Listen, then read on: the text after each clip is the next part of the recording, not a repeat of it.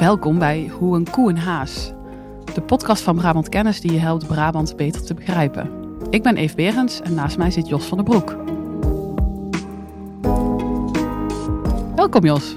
Dankjewel, Eve. Als Brabant Kennis zijn wij natuurlijk heel veel met de toekomst van Brabant bezig. En als je dat doet, moet je eigenlijk ook wel weten wie er in Brabant woont. Ja, zeker. Ja, ja dat, dat noemen we dan met een mooi woord uh, demografie. Hè? Dus wie woont er nu, wie woont er straks, hoe ontwikkelt zich dat? Wat betekent dat? Hè? Want ja, je kunt wel weten wie er woont, hoe oud hij is, of het een man of een vrouw uh, of anderszins is. Uh, maar dan moet je natuurlijk nog steeds nadenken over de betekenis daarvoor. Bijvoorbeeld voor hoeveel woningen je nodig hebt, hoeveel voorzieningen er uh, nodig zijn. En dat is een heel actueel thema op dit moment. Hè. Er is ook een rapport uitgekomen over de demografische ontwikkeling van Nederland. Gematigde groei genaamd. dat gaat natuurlijk over Nederland. Uh, wij gaan over Brabant. Uh, dus ik denk een goede reden om daar eens over door te praten. Over, uh, ja, en iemand die daar veel van weet is Niek Bargman. Hij is, werkt bij de provincie Noord-Brabant en doet daar al jaren. Nou ja, houdt hij daar eigenlijk in de gaten hoe het zit met de demografie van Brabant. dus ik ben wel benieuwd hoe hij het ziet. Ook of welke, welke problemen of mogelijkheden we allemaal hebben uh, rondom demografie en ander soort beleid. Ik ben ook heel benieuwd, hè? een soort demografisch geweten van de provincie. Waarbij we nu de kans hebben om die uh, te bevragen op uh, de Brabander van nu en de toekomst. Ja, en hopen dat we er geen percentages naast zitten. Nee, want dan is niet zeer streng, heb ik al begrepen. Zeker, zeker. Goedemiddag, Niek. Hallo. Hi. Fijn dat je er bent. Uh, Niek werkt al 32 jaar voor de provincie Noord-Brabant en staat ook wel bekend als de man die alles weet over de Brabantse bevolking. Dus volgens mij een hele fijne gast voor onze podcast waarin we Brabant een beetje beter willen begrijpen. Um, Niek maakt uh, regelmatig een prognose voor de bevolking van Brabant en weet daardoor uh, alles op welke plekken de nieuwe Brabanders eigenlijk terechtkomen. En of we ons zorgen moeten maken over de vergrijzing in het buitengebied bijvoorbeeld. Daarnaast uh, is Niek beleidsmedewerker wonen en weet dus ook van alles waar al die Brabanders moeten wonen en wat voor beleid daar eigenlijk voor gemaakt moet worden. Uh, een hele rits, uh, Niek. Ja. Allereerste vraag. Met hoeveel zijn we eigenlijk in Brabant? Nou, dat is een hele eenvoudige vraag. Want op dit moment, en dan zitten we eind 2023, zijn er ongeveer 2.650.000 Brabanders. En we groeien de komende decennia nog naar zo'n 3 miljoen. Dus er komen er nog behoorlijk wat bij. Um, als we dat vanaf begin 2023 me, uh, meten, dan, heb, dan hebben we nog een groei van de Brabantse bevolking voor, onze, voor de boeg van 375.000 mensen. Zo, dat zijn er behoorlijk veel. Dat zijn er behoorlijk veel, ja. ja is dat een all-time high? Is het alleen maar groei geweest in Brabant? Of uh, zijn we ook ooit groter geweest dan dit? Nee, nee, nee, nee. Dit, uh, dit, dit, is echt. ik heb wel aardig zicht op vanaf nou, 1950 tot 2050, 100 jaar demografie in Brabant ja, dan zijn we eigenlijk voortdurend wel gegroeid. Uiteraard met, uh, met wat meer en wat minder uh, groei, maar altijd is er een plus geweest. Zo hebben we bijvoorbeeld in het eerste decennium van dit millennium een gematigde groei gehad. Was zelfs de buitenlandse migratie even negatief in, in Brabant, ook wel in Nederland. Maar de laatste jaren is de groei ja, eigenlijk wel weer helemaal terug van weg geweest. In 2022 lag de groei op het hoogste niveau sinds 1969. En als je een top 10 zou maken van jaren met hoge groei, dan was 2022 in de periode vanaf 1950 het tweede jaar na 1969. En is dat dan ten gevolge van toen de Oekraïne-crisis? Ja, daar heeft toen de tijd de Oekraïne-crisis een hele grote rol in gespeeld. Ook in Brabant uh, zijn behoorlijk wat Oekraïners terechtgekomen. In dat jaar was ongeveer een kwart van de buitenlandse migratie afkomstig uit uh, Oekraïne. En de rest wordt dan bepaald door nou, bijvoorbeeld de asielmigratie 10%, de studenten 10% arbeidsmigratie en kennismigranten 25 tot 30 procent. En nog een hele club, uh, nou ja, overigen zeg maar. Er komen ook gewoon mensen uit Duitsland of uit België die weer die bij ons komen wonen. Of Nederlanders die terugkeren uit Spanje na een, een tijd lang daar heb, te hebben gewoond. Dus dat soort groepen zitten ook allemaal in die cijfers. En hoe doet Brabant het dan ten opzichte van de rest van Nederland? Heb je daar zicht op, zeg maar? Zijn wij een groeiende provincie en andere die krimpen? Of zie je eigenlijk overal wel, uh, wel groei over de Nou, wij zijn wat de bevolkingsontwikkelingen betreft een hele gemiddelde provincie. Het lijkt wel alsof wij uh, alles uit de Randstad naar ons toe krijgen. We hebben wel een plusje qua uh, binnenlandse migratie met de Randstad. Geen busladingen vol. We hebben natuurlijk ook wel te maken met buitenlandse migratie. Maar qua bevolkingsgroei is Brabant eigenlijk een heel gemiddelde groeiprovincie. Flevoland, Utrecht, Noord-Holland zijn provincies die wat hoger liggen qua bevolkingsgroei. En ja, heel veel provincies, met name ook aan de rand. Hè, Groningen, Drenthe, Limburg, Zeeland. Die, die kennen groeicijfers die wel onder het Nederlands en ook onder het Brabants gemiddelde liggen. Hoe weten we deze dingen eigenlijk allemaal? Hoe komen we achter de cijfers? We hebben een instituut dat heet het Centraal Bureau voor de Statistiek. Uh, die verzamelen op dit vlak ongelooflijk veel gegevens. Dus daar prijzen wij, eh, en ik in het bijzonder als demograaf, prijzen ons erg gelukkig mee. Want we kunnen natuurlijk daarop op terugvallen. En met die cijfers kunnen we ja, echt heel veel, eh, veel inzichten bouwen, beleid funderen. En dan gaat het niet alleen maar over de aantallen mensen, maar ook over de samenstelling, de huishoudens, de migratie, naar, nou ja, naar, naar allerlei categorieën. Dus er is een hele brede waaier van gegevens, eh, demografische gegevens, die door ons, eh, ons nationale instituut daarvoor, hè, Statistiek Instituut, CBS, eh, wordt verzameld. En eh, nou ja, dat is, wordt ook allemaal online beschikbaar gesteld. En als je nog meer wil weten, kun je ook bij hun nog terecht voor extra verdiepingsslagen. Maar in de basis is heel veel te vinden op eh, de website van het CBS. Want demografie, en jij zegt ik ben demograaf. Wat ben je dan eigenlijk? Wat doe je dan? Een demograaf die houdt zich echt bezig met de bevolkingsontwikkelingen nu en vooral ook in de toekomst. En wat dat betekent voor allerlei beleidsterreinen. En ik zeg wel eens, demografie is een moederwetenschap. Want de bevolkingsontwikkelingen, ja, dat gaat over ons. En als wij qua aantal en samenstelling veranderen, ja, dan raakt dat alle beleidsterreinen waar we niet alleen als provincie, maar ook als Rijk of als gemeente, maar ook heel veel andere partijen hebben daar gewoon mee te maken. denk aan het onderwijs, denk aan de gezondheidszorg, denk aan de vergrijzing, de woningmarkt natuurlijk, maar de arbeidsmarkt, recreatie, mobiliteit. Ja, je kunt het zo gek niet noemen. Uh, het gaat over ons. Kun je een heel specifiek voorbeeld geven? Waarbij je als demograaf een hele belangrijke rol hebt? Nou ja, goed, ik, eh, ik heb natuurlijk zelf vanuit mijn eh, professie heel veel verbinding met de woningmarkt. Eh, met het thema bouwen en wonen. Ja, en als er één thema is wat natuurlijk direct raakt aan de bevolkingsontwikkelingen. Hè, als het gaat om de hoeveelheid woningen die je moet bouwen, maar vooral ook welk type woning is nodig, gelet op de demografische ontwikkelingen. De vergrijzing, de sterke groei van het aantal kleine huishoudens dan zit er een hele sterke verbinding tussen demografie, demografische ontwikkelingen, bevolkingsontwikkelingen en de woningmarkt. Is uh, bouwen, bouwen, bouwen volgens jou de oplossing? Nou, er moeten nog wel een aardig aantal woningen worden gebouwd. Hè. Als we gewoon eventjes simpelweg uh, kijken uh, op grond van onze laatste inzichten de demografische ontwikkelingen, de bevolkingsontwikkelingen vanuit onze prognoses, ja, dan hebben wij nog uh, richting die 3 miljoen inwoners in 2050 ook nog zo'n 265.000 woningen toe te voegen aan de voorraad tot 2050. En daarvan 165.000 tot 2035. Dus het, de opgave ligt hem er dan ook nog vooral in op de korte termijn. En om je een idee te schetsen, 165.000 woningen, die staan er op dit moment in Helmond en in Eindhoven bij elkaar. Dus dat komt er de komende 10, 15 jaar nog bij. En als we dan nog verder kijken, dan moet ook Tilburg daar nog bij. Want we hebben 265.000 woningen. Dat is Helmond, Eindhoven en Tilburg. En daar zullen we dus de komende jaren de ruimte voor moeten vinden. Binnenstedelijk, slim, innovatief en soms ook uh, op nieuwe plekken die nu nog niet voor, uh, voor wonen in beeld zijn. En dan noem je een, een interessant punt, denk ik, hè? plekken. Want die Brabanders wonen niet allemaal op dezelfde plek. Ze wonen niet allemaal in Eindhoven, Helmond of Tilburg. Is daar iets over te zeggen, zeg maar, waar die groei zich vooral concentreert binnen de provincie? Nou ja, goed, dan raak je ook een beetje aan het beleid wat we als provincie voeren. Uh, en dat is toch een verstedelijkingsbeleid waarbij uh, we ons vooral richten op de mogelijkheden in de stedelijke concentratiegebieden.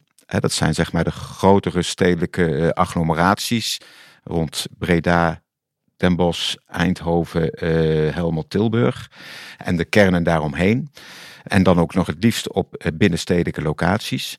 Veel mensen denken van, ja, maar daar is het allemaal al zo druk. Maar om een idee te schetsen, de afgelopen tien jaar hebben wij 70% van alle woningbouw op een binnenstedelijke locatie gerealiseerd. dus binnen de steden en de dorpen. In leegstaand vastgoed, die winkels die leegkomen, kantoren, lege plekken, nou, rondom de stations.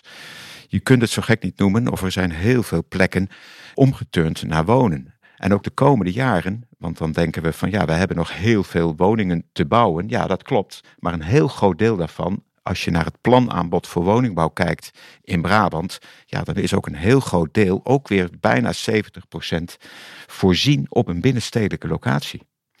Dus er is nog echt heel veel mogelijk. Niet alleen in de verdichting, hè, want het gaat echt over zorgvuldig ruimtegebruik. Dus het is niet de bedoeling om het laatste trapveldje vol te bouwen, maar juist wel om zorgvuldig lege plekken die ook vaak schreeuwen om herinvulling, hè, die ook echt een nieuw leven, een tweede leven verdienen, om die plekken ook in beeld te hebben en te houden voor woningbouw.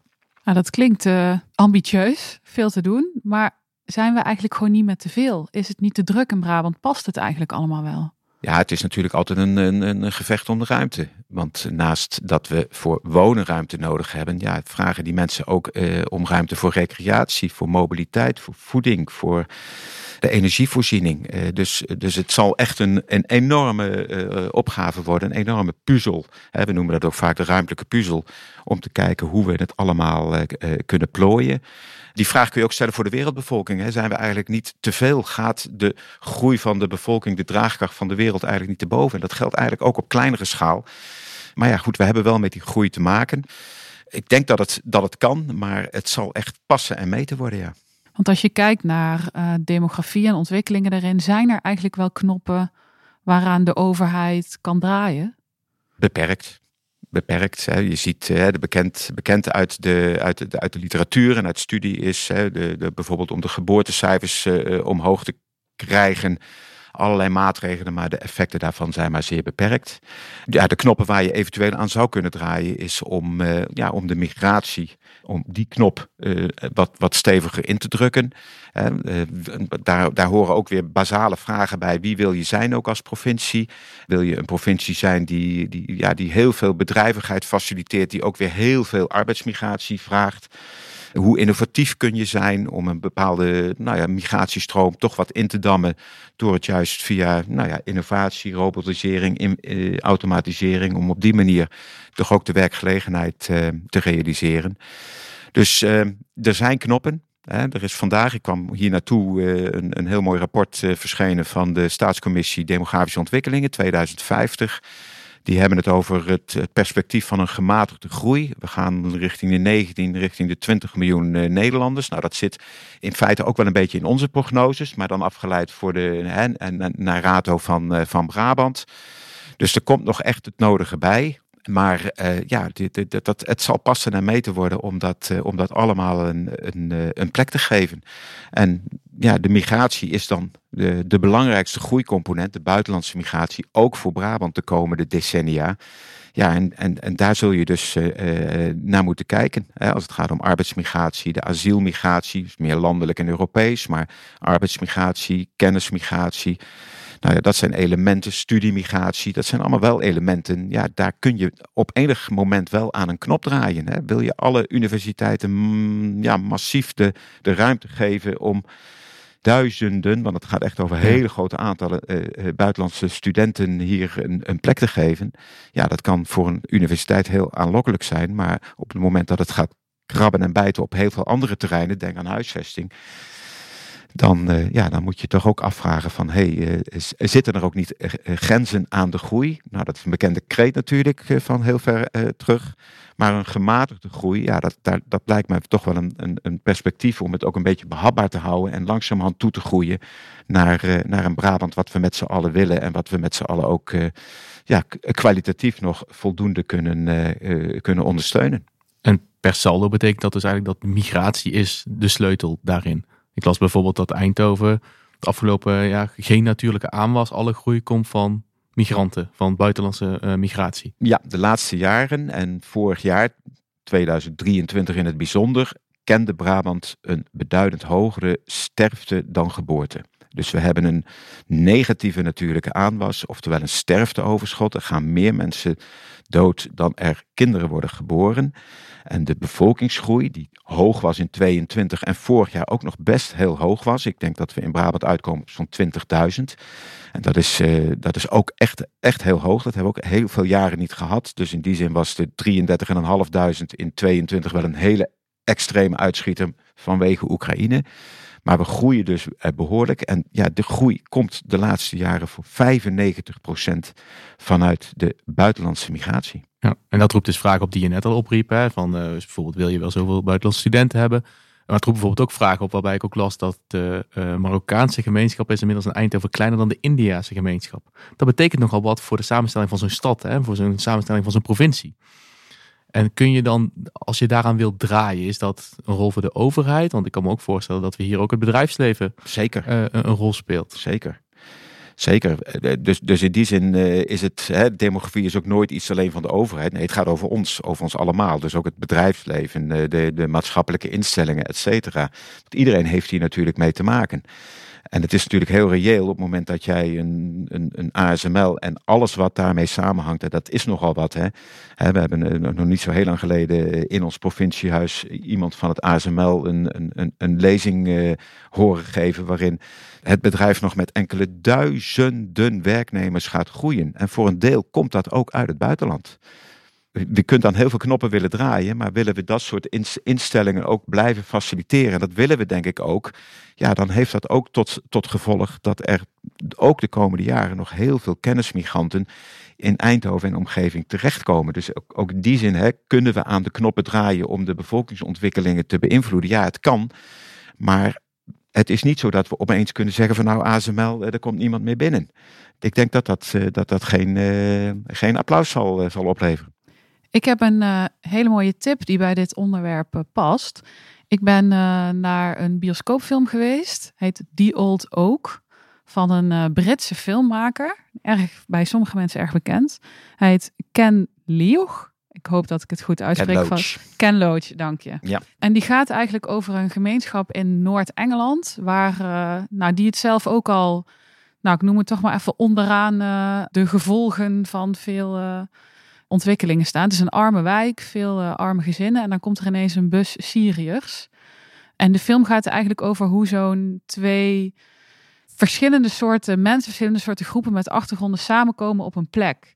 En dat is net wat Jos natuurlijk ook al zei, een stad als Eindhoven en ook andere plekken in Brabant. Een plek verandert als er andere mensen bij komen.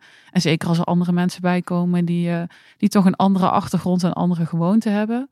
En wat ik heel mooi aan de film vond, dus we hebben net natuurlijk veel over cijfers en over ontwikkelingen, prognoses. Maar in deze film in ieder geval zie je gewoon heel erg goed wat er met zo'n gebied gebeurt. Wat er met mensen gebeurt, wat dat voor emoties over wat is, wat is mijn thuis, wie ben ik. Dat roept heel veel op. Dus heel veel gesprekken over uh, migratie en ontwikkeling uh, kun je hoog overvoeren. Wat wij eigenlijk net natuurlijk ook een beetje deden. Maar toen ik de film zag, ja, ik werd er ook wel echt door geraakt. Want je ziet, je ziet dat mensen dus, uh, als er nieuwe mensen bij komen, daar eerst, dat ze dat heel moeilijk en zwaar vinden. Want het is, er is ineens iemand die je niet kent, die jouw taal niet spreekt en die staat voor jou voor de deur en uh, krijgt bijvoorbeeld in het voorbeeld van deze film, krijgt een, een, een Syrisch kind krijgt een fiets cadeau. Maar het buurtkind dat, dat van, van mensen die daar al jaren en jaren wonen, krijgt niks. Hoezo krijgt zij een fiets en ik niet? En er zit heel veel boosheid en frustratie en verdriet achter. Nou, de film is echt een aanrader um, om in beeld te hebben hoe zoiets gaat, maar ook heel erg wat eruit voort kan komen. Wat, wat, wat biedt er hoop? En uh, hoe kun je ook uh, mensen die allebei verlies kennen, of allemaal verlies kennen, hoe komt dat samen en kunnen zij samen weer uh, kracht geven? Ja. Dus ik zou hem allemaal gaan kijken. Ik zal ook eventjes in de show notes zeggen. Oh, dat is leuk om te zeggen. In de show notes zetten, net als Nieke, al jouw mooie kaartjes waar je die kunt vinden over bevolkingsgroei, over hoe Brabant eruit ziet. En uh, want dat is uh, jammer aan een podcast, daar kunnen we geen, hebben we geen, geen beeld beelden. in zitten. maar ga allemaal naar deze film en kijk, ja, ook naar het, naar het meer menselijke, invoelbare verhaal achter deze cijfers. Want Jos, daar zijn wij. Ehm, als Brabant Kennis proberen dat ook vaak te doen, hè? Jazeker, ja, we zijn dit jaar bezig met een verkenning die heet Bubbels en Breuklijnen. Ik zeg dit jaar, we zitten natuurlijk nu in 2024, we zijn we vorig jaar mee begonnen. En wat we daar inderdaad uh, aan het doen zijn, is aan het kijken naar verschillen en ongelijkheid in Brabant en wat dat betekent. En wat we al vrij snel zagen was dat bijvoorbeeld onderzoekers het heel moeilijk vinden om polarisatie te vinden in enquêtes, in uh, statistiek. Dan lijken we eigenlijk best wel veel op elkaar. Terwijl als je kijkt naar het maatschappelijk debat, zie je wel allerlei vormen van nou ja, uh, tegenstand, uh, polarisatie. En dat leidt ertoe dat wij enerzijds cijfers op een rijtje hebben gezet over ongelijkheid en verschil, maar ook meer een invoelbare kant zijn gaan bekijken. Dus we een verschil gemaakt tussen inzichtelijk en invoelbaar. Omdat dat beide manieren zijn eigenlijk om ja, die werkelijkheid binnen te laten komen. Want die werkelijkheid bestaat natuurlijk uit veel meer dan alleen maar cijfers. Hè? Want het mooie denk ik ook aan nou, het werk wat je als demograaf doet, is dat het heel veel cijfers zijn. Maar die krijgen betekenis in die echte wereld. Dus eh, op de woningmarkt, uh, op voorzieningenniveau, op uh, al dat soort voorbeelden. Um, in jouw werk wat vind je zeg maar het meest sprekende waarvan je denkt van ja, dit is waar je echt ziet dat die demografie gewoon, gewoon concrete effecten heeft die, die het leven van mensen bepaalt? Nou ja, goed, je, je kunt het ook gewoon naar je eigen, ja, je eigen omgeving uh, terughalen. Hè? Dus uh, de, de, de hele vergrijzing, alles wat je om je heen ziet, de manier waarop, ook in mijn vriendenkring, hè, ik ben zelf ook uit de, uit de grootste tienjaarscohort die er ooit geboren is in Nederland, de jaren 60 men is eh, bezig met de nabije toekomst. Van hè, waar wil ik straks wonen? Blijf ik zitten? Pas ik mijn woning aan? Ga ik vooruitlopend op eventuele beperkingen al, alvast verhuizen? Ja, en die vergrijzing, dat is wel iets wat de komende jaren echt een rol gaat spelen. En ik, was ook wel enigszins verbaasd dat ja, demografie is sowieso niet zo'n hot issue. Kennelijk ook tijdens de verkiezingen was dat eh, niet zo'n niet zo'n thema. En migratie dan weer wel, maar maar de, de volle breedte van de demografie, zoals nu ook door die staatscommissie is, uh, is verwoord, ja, dat komt dan maar heel zijlings aan bod. En de vergrijzing, dat is echt iets wat de komende jaren gaat spelen. En waar dan, ja, hier en daar wel wat is terug te vinden, maar het is, ja. Het is ook zo'n woord, vergrijzing, waar we al heel lang over spreken. Ik ben sociaal geograaf van achtergrond en, en vergrijzing is gewoon een thema. Vergrijzing, ontgroening, uh, je hebt allerlei termen daarvoor. Maar het, is, het wordt nu gewoon heel erg concreet wat je zegt. Hè? Dus uh, in, in, in woningaanbod. In, je ziet heel veel mensen gaan straks nou ja, met pensioen of minder werken. En dat is meteen een vraagstuk voor onze economie, voor onze woningmarkt, voor, voor onze dorpen. Dus zou je misschien kunnen zeggen dat die vergrijzing eigenlijk nu pas realiseert, zeg maar. Hè? Dat, we, dat we nu pas echt in de fase komen waarin die vergrijzing ons echt gaat raken nadat we er al twintig jaar over praten? Of is dat te makkelijk uh, gesteld? Nou, de omvang van de vergrijzing. Hè? Ja. Dus, eh, dus die groep uit de jaren 60, die, die, ja, die kondigde zich in die periode al aan natuurlijk. Dus stel er 65 jaar bij op en je kunt het uitrekenen. Dus, dus in die zin is demografie ook heel voorspelbaar voor op, op, op een aantal terreinen. Hè? Geboorte, ja. sterfte is redelijk uh, inzichtelijk. De leeftijdssamenstelling en nou ja, de, de vergrijzing, ja, die, die heeft zich ja, die manifesteert zich de komende jaren heel nadrukkelijk uh, in de bevolkingssamenstelling van Nederland, van Brabant, van West-Europa. We zijn in Nederland nog, wat dat betreft, lopen we nog wat achter op sommige landen zelfs. We zijn nog relatief jong, in Brabant ook, delen van Brabant zijn nog relatief jong. Maar die vergrijzing zit er onmiskenbaar aan te komen. En dat brengt zoveel vragen met zich mee hè, over de, hè, de, sociale component, de eenzaamheid, de, de huisvestingscomponent, de zorgcomponent, eh, mantelzorg, professionele zorg. En naar de woningmarkt, geclusterd wonen, uh, zorggeschikt wonen. Nou, er zijn prachtige termen voor, maar er gebeurt nog te weinig. Maak je je zorgen? Nou, dat, nee, dan zou ik me over mezelf ook zorgen moeten maken. Want dat is ook, het, is onze toekomst. En ik sta al, ik, ik, loop een klein beetje voorop op jullie. Maar ik maak me daar geen zorgen over. Want wat ik jammer vind, is dat we eigenlijk op dit moment nog onvoldoende doordrongen zijn van het feit dat we bijvoorbeeld met de woningbouw van vandaag de dag heel veel vliegen in één kunnen slaan. Ik weet, ook in mijn eigen omgeving, heel veel ouderen hebben een latente verhuisbehoefte. Ik wil niet zeggen dat ze morgen met de, met de verhuisdozen uh, klaarstaan.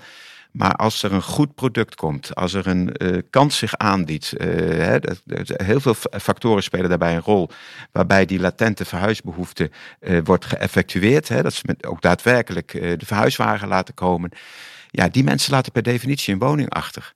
Dus op het moment dat je in de richting van die vergrijzing, die pas in 2040 zijn top zal bereiken, in, uh, op het moment dat je die vergrijzing op dit moment al meeweegt en mee laat lopen in de woningbouwplanning en programmering voor morgen, vandaag en morgen, Ja, dan kun je dus een heleboel dingen doen. Je anticipeert op de, de groeiende groep die eraan zit te komen, onmiskenbaar. Uh, en dat kan allerlei sociaal-economische en ook uh, de, qua gezondheidszorg en zorgvoorzieningen kan dat heel veel meerwaarde hebben. Heel veel maatschappelijke meerwaarde ook. Ook kostenefficiënt, et cetera. En tegelijkertijd, die mensen laten een woning achter waarmee dus de groep die daaronder zit, ja, het onderzoek laat zien dat op het moment dat een oudere 65-plusser zijn vrijwel altijd grotere woning achterlaat, dat daar zeven verhuisbewegingen achterkomen. Nou, dat betekent nogal wat. Dat betekent tot en met de jonge starter, die uiteindelijk ook, hè, als, als daar weer iemand boven zit die naar een volgende woning doorschuift, ja, dan, dan heb je dus een hele, heel pakketje te pakken. Volgens mij op, op, op de woningmarkt, op het woningbeleidskant zitten, houden veel mensen hier rekening mee. Zijn er ook uh, andere beleidsgroepen waarvan jij zegt, die zouden zich veel meer met demografie en deze ontwikkelingen bezig moeten houden? Nou, ik denk dat ook op de woningmarkt het ook nog wel tegenvalt. Want ik zie dus gewoon toch nog, eh, als je gewoon kijkt naar het aanbod en naar de plannen die er komen, dan vind ik nog niet dat het uitblinkt in, nou, wij zijn doordrongen van die demografische toekomst. Er is toch nog heel veel ook eh, dat een beetje in dezelfde vijver vist als de afgelopen eh, decennia. In plaats van dat wij meer en meer anticiperen op die veranderende demografische toekomst. En waar ligt dat dan aan, denk jij? Nou, dat is een stukje eh, onwetendheid, een stukje. Van wie? Van de samenleving. je ziet het in de verkiezingen terug, maar je ziet het ook terug bij die staatscommissie. Heel veel. Even, want we hebben het er nu een paar keer over. Wat is een staatscommissie eigenlijk? Nou, de, de, de, de, regering daartoe opgeroepen door de Tweede Kamer heeft een staatscommissie in het leven geroepen een paar jaar geleden. De staatscommissie Demografische Ontwikkelingen 2050 omdat ook vanuit de Tweede Kamer hè, en dus ook vanuit het kabinet toch wel het gevoel was, hey, die Nederlandse bevolking, daar is wel iets mee aan de hand. En een staatscommissie zet dan uh, nou, wijze vrouwen en mannen bij elkaar om daar uh, wat langer over na te denken dan de waan van de dag. Ja, uit allerlei geledingen. Ook veel jongeren zaten er in, uh, in die staatscommissie. een paar hoogleraren, mensen vanuit het maatschappelijk middenveld, mensen vanuit het bedrijfsleven. Dus dat was een hele gemêleerde club. En die hebben vandaag, notabene vandaag, een, een lijvig rapport uitgebracht. Gematigde groei, getiteld. Hun pleidooi is om, ja, die bevolkingsgroei is er. En die zullen wij de komende jaren ook, ook houden. Uh, vanwege met name de, de, de, buitenlandse migratie. En de komende jaren, maar probeer aan een aantal knoppen voorzichtig te draaien, zodat die groei zich gematigd uh, gaat voordoen. En er zullen altijd pieken en dalen blijven, maar dat we langzamerhand doorgroeien richting de 20 miljoen uh, inwoners. Ja. Uh, en ja. dat helpt dan ook eigenlijk om wat jij zegt, ja, bij iedereen meer doordrongen te laten zijn van wat er op ons afkomt. Nou ja, dat hoop ik wel. Want dit zijn natuurlijk wel weer even momenten. Ik weet niet hoeveel publiciteit hieraan uh, uit voort gaat komen. Maar ja, alles helpt natuurlijk om partijen die met beleid bezig zijn, het maatschappelijk middenveld, ook het bedrijfsleven, te doordringen van het feit dat we qua Brabantse bevolking ja, gaan vergrijzen. De gemiddelde huishoudensgrootte loopt enorm terug. Het gaat natuurlijk vaak over cijfers, maar dat geeft dan ook wel meteen het, het, het perspectief. Tussen 2000 en 2050 zal, eh, zal zo'n 70% van de bevolkingsgroei bestaat uit 65-plussers. Dus Zo. eigenlijk ja, eh, voor een heel groot deel wordt de bevolkingsgroei bepaald door 65-plussers. Van een relatief kleine groep naar een hele grote groep. En als het gaat over het uh, aantal huishoudens, ja, er komen nog heel, uh, heel veel huishoudens bij. Maar ook daarvoor geldt het bijna 70% van het aantal huishoudens tot 2050 zal een eenpersoonshuishouden zijn.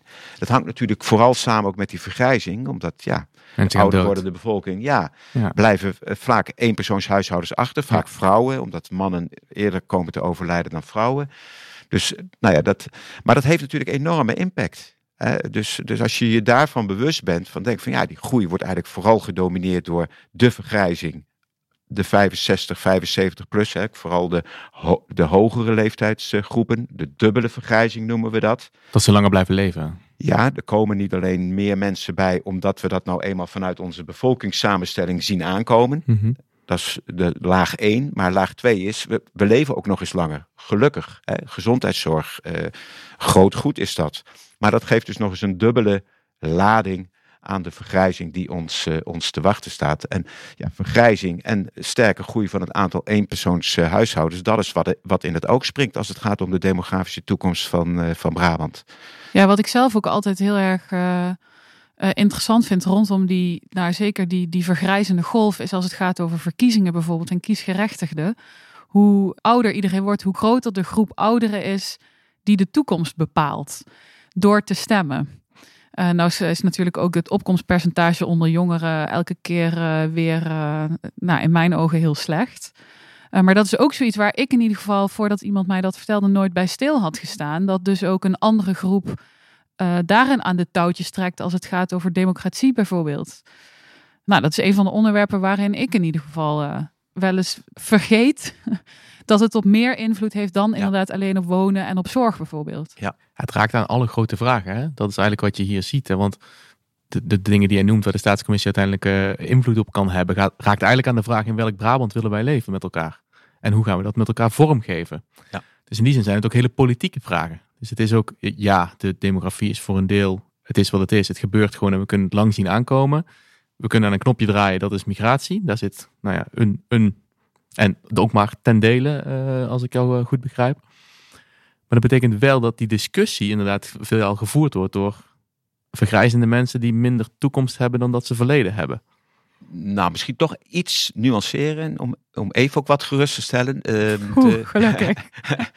nee, het, kijk, als het gaat over de 65-plussers, dan zijn er straks op de top van de vergrijzing is ongeveer 25 tot 27, 28 procent van de Brabantse bevolking behoort tot die leeftijdscategorie. Dus er is nog wel, het driekwart daarvan zit daaronder. Onder de 65? Onder de 65, ja. Dus het is niet zo dat het in die zin ook een nou, hele dominante groep wordt. Maar het is wel een groep die groeit. En het is, als het gaat om de bevolkingsgroei, de grootste groeifactor uh, uh, van, van de demografie.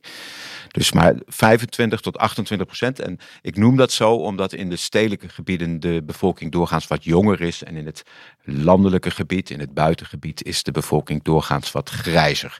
En binnen Brabant zie je ook nog verschillen tussen West-Brabant, grijzer, en Zuidoost-Brabant wat jonger. En dat heeft vooral weer te maken met het katholieke verleden, waarin met name ook in Zuidoost-Brabant, het, het, het, soort katholiek bolwerk, noem het maar even, mhm. terwijl West-Brabant toch wat meer op de klei, wat, uh, wat, uh, wat meer protestants gedeelte van Brabant ook. Daar lagen de geboortecijfers eerder al wat lager dan in het katholieke Zuidoosten. Dus die, die, die na-effecten van de groei, die doen zich in Zuidoost-Brabant nog wat meer voor en langer voor dan, uh, dan in sommige andere delen van Brabant. Wat is dan de invloed van migratie daarop? Dus dan zijn dat veelal jonge mensen uh, die komen? Zorgen die voor een verjonging, die, die, die migratie, die buitenlandse migratie? Ja, de, het overgrote deel, ik denk wel 95 procent, of misschien zelfs nog wel meer, maar het overgrote deel zit tussen de 20 en de 40. Dus het is echt uh, wel een hele leeftijdsspecifieke groep die zich aandient als buitenlandse migrant. Uh, hè. Denk aan de, aan, nou ja, de arbeidsmigranten, veel asielmigranten ook, studenten uiteraard allemaal in die leeftijdscategorie tussen de 20 en de 40. Dus dat dempt ook wat dat betreft een beetje dat verouderen van die bevolking uh, door die migratie. Ja, maar goed, uh, er zijn ook wel eens studies geweest. Wil je de vergrijzing op, op die manier een beetje uh, procentueel constant houden? Ja, dan moet je zo ontzettende bevolkingsgroei realiseren. Dat is, dat is niet realistisch. Dus het dempt wat, maar... Het is een druppel op een gloeiende plaat. Mm, een paar druppels. Een paar druppels, ja. ja. ja. Jos, Volgens mij heb jij ook nog een boekentip voor ons, die heel erg aansluit. Uh, ja, eigenlijk ook weer een beetje op het nieuwe Brabander thema. Zeker, ja, ja. De afspraak was dat we allemaal iets mee zouden nemen. Uh, dus dat heb ik netjes gedaan. Uh, heel fijn. Ik heb een boek meegenomen van Sinan Chankaya. Mijn ontelbare identiteiten. En hij is cultureel antropoloog en, en schrijver. Sinan heeft een boek geschreven over hoe hij in telkens verschillende contexten telkens iemand anders was dat hij in zijn, uh, in zijn omgeving van een, uh, een met een Turkse migratieachtergrond degene was die gestudeerd had, die op een gegeven moment gepromoveerd is. Terwijl toen hij in de klas kwam, was hij in één keer de Turk. En hij verzet zich eigenlijk in dat boek heel mooi tegen dat eenzijdig opplakken van identiteiten. Je bent het allemaal tegelijkertijd. Het is niet zo dat jouw lichaam deelbaar is. Hij heeft het heel mooi over een ondeelbaar lichaam. Hm. Ik ben het altijd de hele tijd. Dus ik ben en uh, iemand met een Turkse migratieachtergrond. En ik werk bij de politie. En ik ben een gepromoveerd socioloog. et cetera. Ik denk dat we dat allemaal wel kunnen, kunnen herkennen, ook in, uh, ook in Brabant. Dat dat aansluit op, op die discussie. Hè, van, van, je hebt zo'n liedje als Brabander ben je geboren. Ja, een deel wel, maar ook heel veel mensen zijn hier naartoe gekomen en, en, en, en worden Brabander. En je kunt nog steeds Brabander zijn terwijl je elders, uh, elders woont. Het is een heel mooi boek wat eigenlijk, nou, het is bijna een klassieke coming-of-age verhaal. Maar het, benadrukt nadrukkelijk dat idee dat wij dat we zoveel tegelijkertijd zijn. En dat het reduceren van iemand tot één hokje een hele beperkte blik is op een, uh, op een mens. Mooi, dankjewel.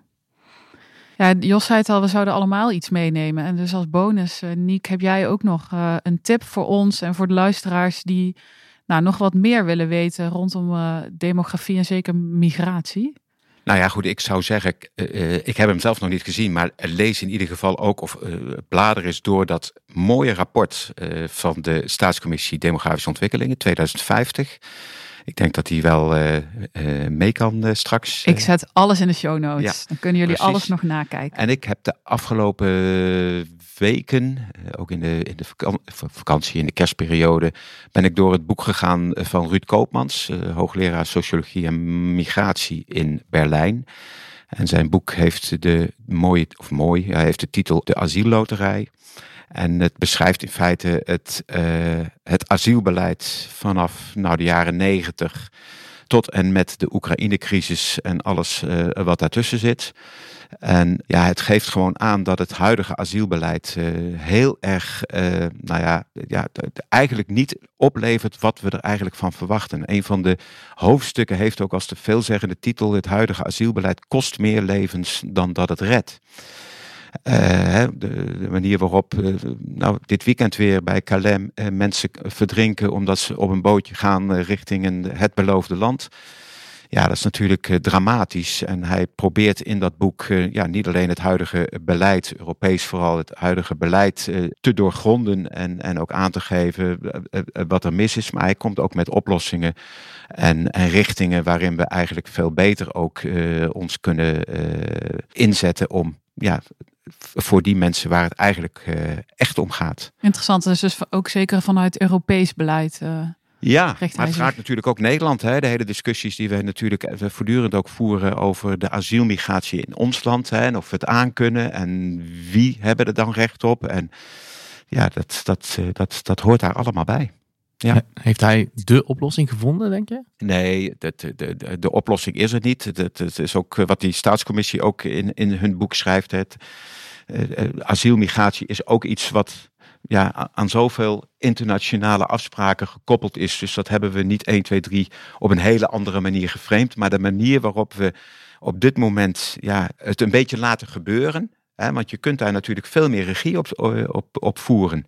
Hè, wie haal je of wie komen er naar ons land onder welke condities en wie gaan er dan ook vervolgens weer terug? Hè? Er zijn natuurlijk hele mooie voorbeelden ook in Europa van systemen waarbij je vanuit een aantal landen mensen vraagt om gedurende een bepaald aantal uh, jaren of een paar aantal maanden uh, te komen werken. Dat is voor, twee, voor allebei de kanten kan dat heel erg interessant zijn. En mensen gaan dan weer terug, hebben geld verdiend, kunnen daarmee weer een basis opbouwen in hun eigen land. Dus er zijn heel veel verschillende manieren waarop je naar dit vraagstuk kunt kijken. Maar de manier waarop we de afgelopen jaren uh, ja, de asielmigratie hebben vormgegeven, ja, dat, dat is meer iets, het overkomt ons. We zijn afhankelijk van allerlei dictaturen. Hè? Denk aan Wit-Rusland, denk aan Turkije, denk aan, nou ja, aan, aan, aan, aan landen uh, waar we dan afspraken mee maken. Maar uh, ja, het, het kan morgen zomaar weer anders zijn. Ja, ja, dus de oplossing hebben we niet met elkaar. Maar we hebben wel uh, van, vanmiddag weer wat meer geleerd over hoe Brabant eruit ziet nu en in de toekomst. En wat er allemaal voor keuzes gemaakt moeten worden. Niek, dank je wel dat jij je wilde zijn. Jos, Dank dankjewel. Graag gedaan. Graag gedaan. We hebben weer veel geleerd over hoe Brabant er nu en in de toekomst uit gaat zien. Vond je dit een leuke podcast en interessant? Stuur hem dan door naar je collega's, vrienden, mensen bij de koffieautomaat. De volgende keer spreken we met Bart Wernaert over nieuwe technologie en wie daar eigenlijk over mee moet praten. Tot dan! Hoe een koe en haas wordt geproduceerd door Brabant Kennis en gepresenteerd door Jos van den Broek en door mij, Eve Berens. Eindredactie Thomas Hogeling, muziek en montage Renkie Bartels en het afsluitende gedicht is van Merel Morre. De show notes vind je terug in de beschrijving in je podcast-app. En op brabantkennis.nl slash podcast kun je meer lezen over deze podcast en alle onderzoeken, publicaties en verkenningen waar we in de podcast aan refereren. Hoe een koe een haas. Waarom de aarde om de zon. Wanneer metaal vloeibaar. Hoe snel een raket en waarom. Er zijn zoveel dingen die ik niet begrijp. Wat een rijkdom.